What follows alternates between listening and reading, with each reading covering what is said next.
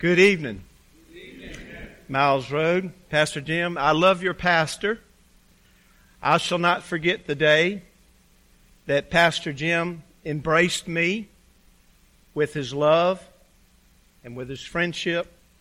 And I love you, and I thank you for being a friend and a pastor to me. Thank you, Miles Road, for allowing me to come and be a part of your summer series on Giants for God.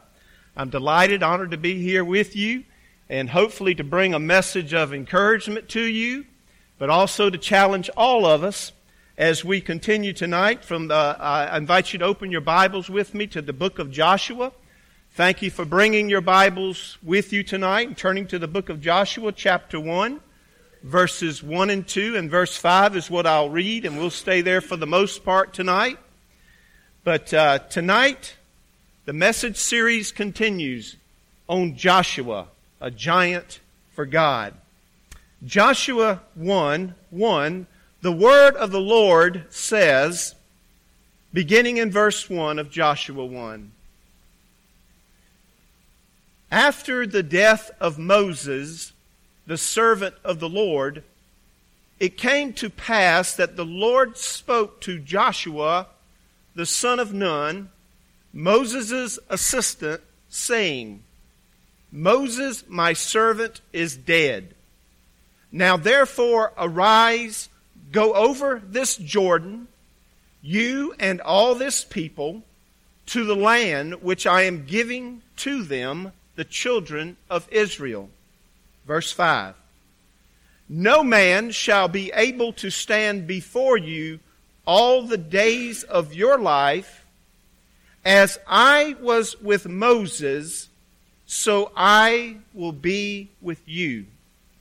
I will not leave you nor forsake you. And that's God's word to our hearts and minds this evening. And if there is one book in the Bible that is devoted to the telling of the story of how one man took a weary people, went on a conquest of a great country that man was Joshua. And some things I'd like to share with you just as an introduction and background to this this evening. Uh, Moses died when he was 120 years old. And Joshua was inaugurated by the Lord to lead the people of Israel. And Joshua became the general of the army, he became the leader of the people. Now, the life of Joshua has generally been broken down into three stages of life for him. The first stage of life, about 40 years, Joshua spent his time in Egypt. Uh, that was the foundation of his life. Joshua was a slave in Egypt. He was also a, a servant of God, but also a slave to Pharaoh. And it is in his first 40 years we will find that Joshua's foundation in his spiritual life was laid. The second stage of Joshua's life began the next 40 years. When the Israelite, Israelites left Egypt, you know it as the Great Exodus under the leadership of Moses. Joshua was in that Exodus. Joshua was also at Mount Sinai with Moses. Joshua also ascended partly up Mount Sinai. And by the time we find out a little bit later that he was also one of the 12 spies that was sent by Moses to explore. Joshua was also one who came back to give an encouraging report. Now, the third stage of Joshua's life would be what we might call the the next 25 years, the last 25 years of his life, between his call to lead Israel and his death at the age of 110. And this in the third stage that we're going to focus on tonight. Now, what we find out in all of these stages of Joshua's life, in, in all of his life, he was a submissive follower. He was not perfect, but he was consistent. Joshua had a high degree of success. He had failures, But that success was a lot primarily due to preparation. And Joshua truly was a giant for God. By the time he was appointed Israel's leader, he was 85 years of age. And so, just briefly, as we, as we look at the man Joshua, one can be much impressed with this man's speech. His speech was plain, it was very decisive. When God appointed Joshua to the task of leading, Joshua said to the officers, Pass through the camp and command the people. He was plain, he was decisive. When the people stood at the Jordan ready to cross over, Joshua said to the people, Sanctify yourselves, prepare yourselves, for tomorrow the Lord will do wonders among you. Again, when Joshua came to the near the end of his life, he said those words you're familiar with. He was plain, he was decisive. He says, "But for as for me and my house, we will serve the Lord." Joshua commanded the people very plainly. He said, "To put away the strange gods, incline your heart to the Lord." So we can be impressed with the speech of Joshua. We can also be in, in, impressed with the heart of Joshua. Uh, Joshua led many conquests, and it was after the conquest of, of Jericho, there's one narrative in Scripture in chapter 6 where his heart is revealed. It was when Joshua sent his army up against uh, the city of Ai. At that, at that conquest, Joshua's army would be defeated and he would lose 36 men in that battle. And the message of that defeat came to Joshua, and he cried to God. He fell to the earth. He put, his, put dust on his head. His heart was broken. But it was then that the Lord showed Joshua his real trouble. Israel had sinned. They had disobeyed God's command to destroy everything in Jericho. And a man named Achan coveted and stole certain goods from the homes of Jericho and had disobeyed God. And Joshua's heart was troubled by sin. We should always be troubled by sin, beloved. It's a sad situation today, so often, or it seems, that many are not troubled by evil in our society, and sin in our society. But, but much of what the Bible calls sin is, is treated uh, commonplace, so to speak. But, uh, but Joshua had a very light heart. He was troubled, yes, by defeat, but he was troubled by sin.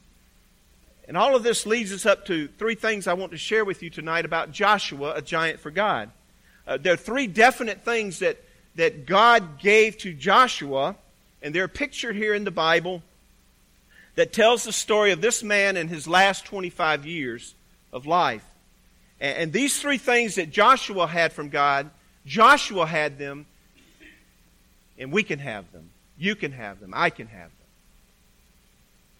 And so, what did this giant for God, Joshua, do?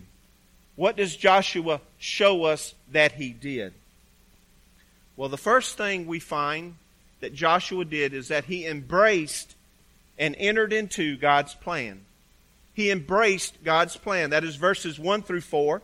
We find that in verse 1 that the Lord, after the death of Moses, the Lord spoke to Joshua.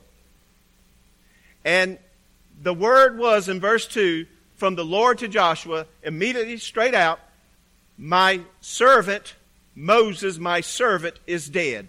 Now arise and go. Now, that's quite startling. It was startling, I'm sure, for Joshua. Uh, there's, I believe it was Napoleon who was, who was quoted to have, as a military officer, he was one to have known to have given Moses a name called Old 200,000. Because Moses was regarded as worth more than 200,000 men. He was a, a lawgiver, he was a, a leader, yet Moses died. And so the thought might have been during this leadership loss and the transition to hope for, if Moses and his faith and fortitude, and with Moses' patience and power, uh, now gone, who's going to lead? Who could lead? Joshua and the people uh, could have given up and gone home. Joshua and the people could have cried by the coffin and gone home and quit. Could there be any help? Could there be any hope? So the Lord spoke to Joshua, verse 1. Joshua, he didn't politic for the job, he didn't pull strings for the job. He was picked by the Lord. You see, Joshua embraced God's plan. He embraced it. And just as the, just as the Lord has a, had a plan for Joshua, He has a plan for you. He has a plan for me. He has a plan for each of us. The Lord has, has given uh, each of us talents and abilities. Uh, you're different from all others. God doesn't, as the late Dr. Stephen Olford famously said, God doesn't make duplicates, He only makes originals. And so, the Lord wants you to be different. The Lord wants you to be distinct. The Lord was sincere when He made you. It wasn't funny business. He, he was very sincere when, when He made you, you and I. And, and you can do something and be something that no other person can be and do. And so when God made you, He broke the mold. Now, some of you might be saying, well, I'm glad He did. But, uh, but now you know why. Uh, mine and your full satisfaction in life will come when we, uh, when we discover those talents and abilities and aptitudes that we have and, and develop them, but more importantly, dedicate them to the Lord. Such was Joshua. Joshua embraced, he entered into God's plan for his life, God's plan for the nation. And, Joshua, therefore, became useful to the Lord. So, do like Joshua. Get into God's plan and go on with God's plan. Surrender to God's plan this evening and stand in God's plan tomorrow. Joshua, what did he do first? He embraced and he entered into God's plan. Secondly, what this giant for God did was not only did he embrace God's plan, he enjoyed the presence of God. He enjoyed the presence of God. Notice what it says in verse 5, the last part of verse 5. He says, the Lord says, As I was with Moses, so I will be with you. I will not leave you nor forsake you. Joshua knew the presence of God in his life. God promised that he would be with him every hour you want the presence of God in your life? Do I want the presence of God in my life? Let's realize a few things about having the presence of God in our life. Like it was for Joshua, it is the same for you and I.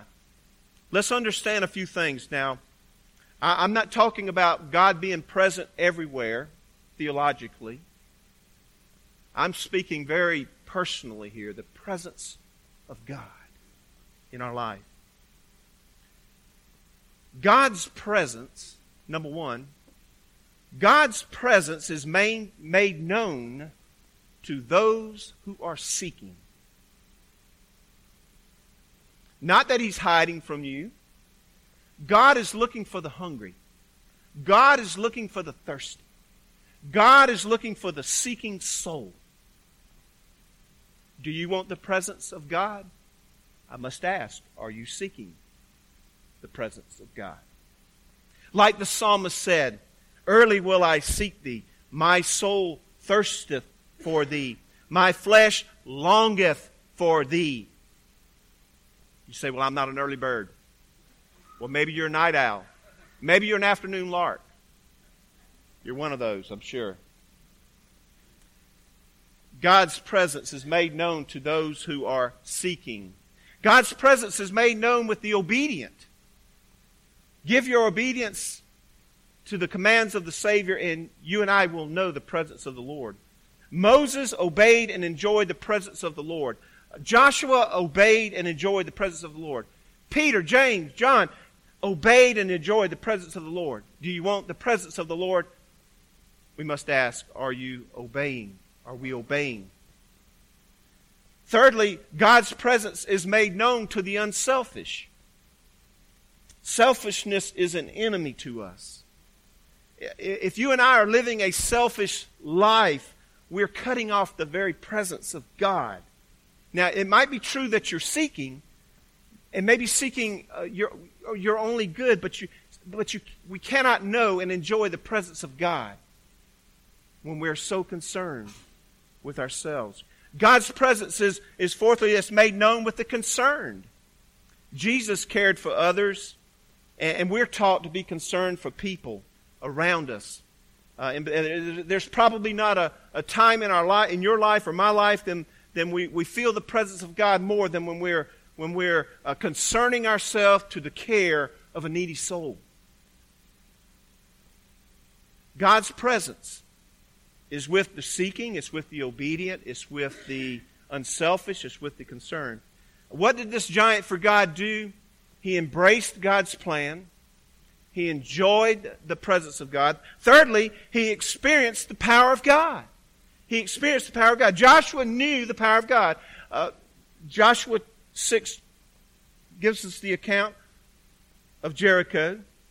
Joshua saw the power of God when the walls of Jericho fell down. The Bible says the wall fell down flat. Joshua saw God's power when the Jordan River stopped flowing and the people walked across on dry ground. Joshua chapter 3. This is what the Bible says it says, Upstream stood still. Quite amazing, isn't it? You and I waiting on the stream to come down. Upstream stood still. Joshua saw the power of God when he conquered one king after another. Perhaps all, perhaps it was 31 total. So as, as we talk about the experience and the, the power of the power of God, Joshua experienced. Let's, let's remember some things. What was commonly said by the Lord to Joshua the Lord would say to Joshua many times, Be bold. Why would the Lord say, Be bold? Because Joshua would be afraid and he needed God's power. The Lord would say to Joshua more than once, He would say, Joshua, be strong. Now, why would the Lord speak to Joshua, Be strong? Why? Because Joshua was weak and he needed God's power. The Lord would say to Joshua, Banish doubt, get rid of doubt. Why? Because Joshua would be uncertain and he needed God's power. And we need God's power today, don't we? I need it. You need it. We all need it.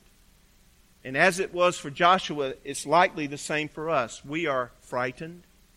We are uncertain. We are weak within. Things going on around us, areas of life, concerns of life. And so this evening, are you, are you willing to embrace God's plan? Are you willing to enjoy God's presence? Are you willing to experience God's power as did Joshua? Joshua faced uh, fierce foes, fortified fortresses, insurmountable obstacles, overwhelming opposition. But Joshua got into the plan and he got going with the plan. I heard the story of a farmer asked by his neighbor, Where are your crops? Farmer said, Didn't plant any. Last year I planted seeds, got weeds. I had to fight the insects and the drought. I'm playing it safe this year. What a tragedy. While the farmer was idle, the land was not. It was growing weeds. And each day is a challenge, isn't it? What did Joshua do? What will you do? Will you play it safe and produce a wilderness? Or will you go with God, get into the plan, and go on with the plan? Young people need God's power. Young people need God's power to be able to stand for integrity and not infidelity. Parents need God's power to have strong convictions, to stand for righteousness, to be steadfast and uncompromising. We need God's power. Now, so far I've told you what Joshua did with his life to become a giant for God. You may be wondering, how did he do it? I'm glad you wondered. How did he embrace and enter God's plan? How did he enjoy God's presence? How did he experience God's power? I believe the answer is found in verse 8. Verse 8, the Bible says, This book of the law shall not depart from your mouth, but you shall meditate in it day and night, that you may observe to do according to all that is written in it, for then you will make your way prosperous, and then you will have good success. Three things are indicated in this answer of how Joshua was able to embrace, experience, and enjoy God. First thing that's indicated here is that you must pick up and peruse the Bible. Notice what it says. It says, This book of law shall not depart. I, I look at those words, shall not depart. Beloved, we've allowed the Bible to depart, haven't we? We've allowed the Bible to depart. And what he, what he means is to search the Scriptures. Don't let the Bible depart. Embrace it. Search the Scriptures. Carefully examine them. Well, what do you search for? Some things we can search for. We can search for a prayer to echo. We can search for a promise to believe. We can search for a pattern to copy. We can search for a sin to avoid. The second thing indicated by the answer in verse 8 to embrace, enjoy, and experience God is that we must ponder the Bible. Ponder the Bible. The second part, the middle part of this, it says, But you shall meditate in it day and night. Meditate. That word meditate means to think upon it, but it also means to think upon it so as to be able to perform it in 1 Peter, when it speaks about the Lord, we cast our cares upon the Lord, for he cares for you. He thinks about you. Now, he thinks not just to think and stop.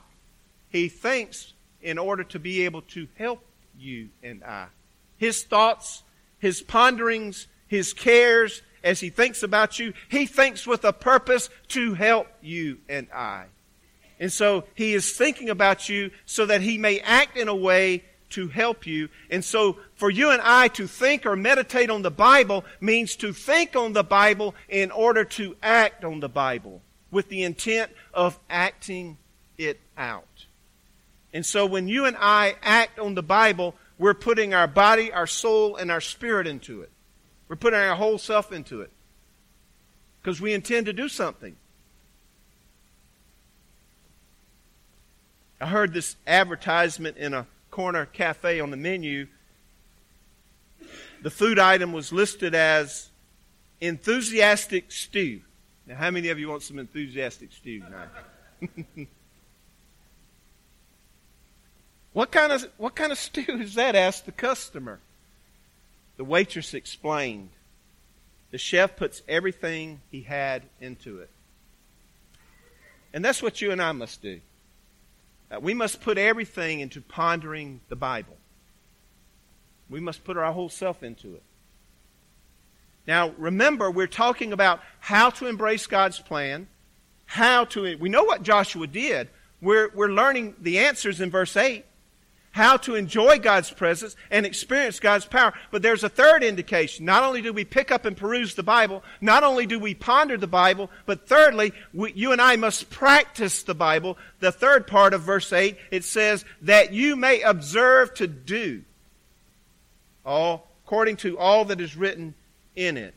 Notice those words, observe to do. That means obedience. That means means to practice the Bible. There was a man on Broadway with a violin. And he asked the hippie, he said, How can I get to Carnegie Hall? And the hippie said, Practice, man, practice. and so we must practice the Bible. We must practice the Bible. It, it, just doesn't come. It's not through osmosis or greenhouse or anything like that. We're not, we're not plants. We're God's creation. Joshua, you must be strong, courageous, you must believe. Joshua, you must pick up and peruse the Bible. Joshua, you must ponder the book of the law. Joshua, you must observe, practice the book of the law. You know what? Joshua did. He did. In closing, I believe it's, it's certainly worth noting one more thing about Joshua. It was, it was in the, the, the earliest stage of his life, that first stage that we began with, when Joshua was somewhere around that age of 40. The age really doesn't matter. What matters is what he experienced in that part of his life. You see, Joshua not only is the answer in verse 8, but this is also the answer. Joshua experienced a glorious deliverance from Egypt. We know that. Called the Exodus. We're familiar with that million man, million family march. But also, Joshua experienced a glorious deliverance in Egypt. Not just from Egypt, in Egypt. According to the Bible, Joshua was the eldest son in his family, son of Nun. He was the eldest son in his family. Therefore, he was the firstborn. And that is significant. That is significant. Because we know that the final plague that, that God sent against Egypt, against Pharaoh, was for the death of the firstborn. And at that event, I call it, when he was about that age, he, he learned, he, he encountered, he experienced that first Passover. And I believe Joshua had an encounter, I believe he had an experience on the time leading up to that night of the first Passover, on, on, on, the, on the night of the Passover itself, when the plague began. Joshua would see the blood of the Lamb applied to the door. He would believe what was taking place. Joshua would be one, certainly be one to say, I know that I must go into this house believing. And that event, that experience, that first Passover in his life, certainly, uh, I believe, touched his life. I believe it changed his life. In Joshua though he knew what it meant, what it meant to be submissive as a slave against the hard taskmasters, Joshua certainly now became submissive more than ever and a follower of God. And you know, that, sh- that should remind each of us here of something else, of a time in our life when we saw the blood by faith, when we saw the blood of another lamb, the Lamb of God, upon the cross at Calvary. And somewhere along the way, well, after we, but when we became a child of God, somewhere shortly thereafter, along the way, some dear one to us, we were also told about a book that we would need so that we can embrace God's plan, enjoy God's presence, and experience God's power. You see, as, as a child of God, as children of God, we have the potential because we're children of God. We have, we have the potential to be a giant for God. Let it be said of Joshua tonight, he was a giant for God. May it also be said of you and I that in our lifetime, the same. Let's pray.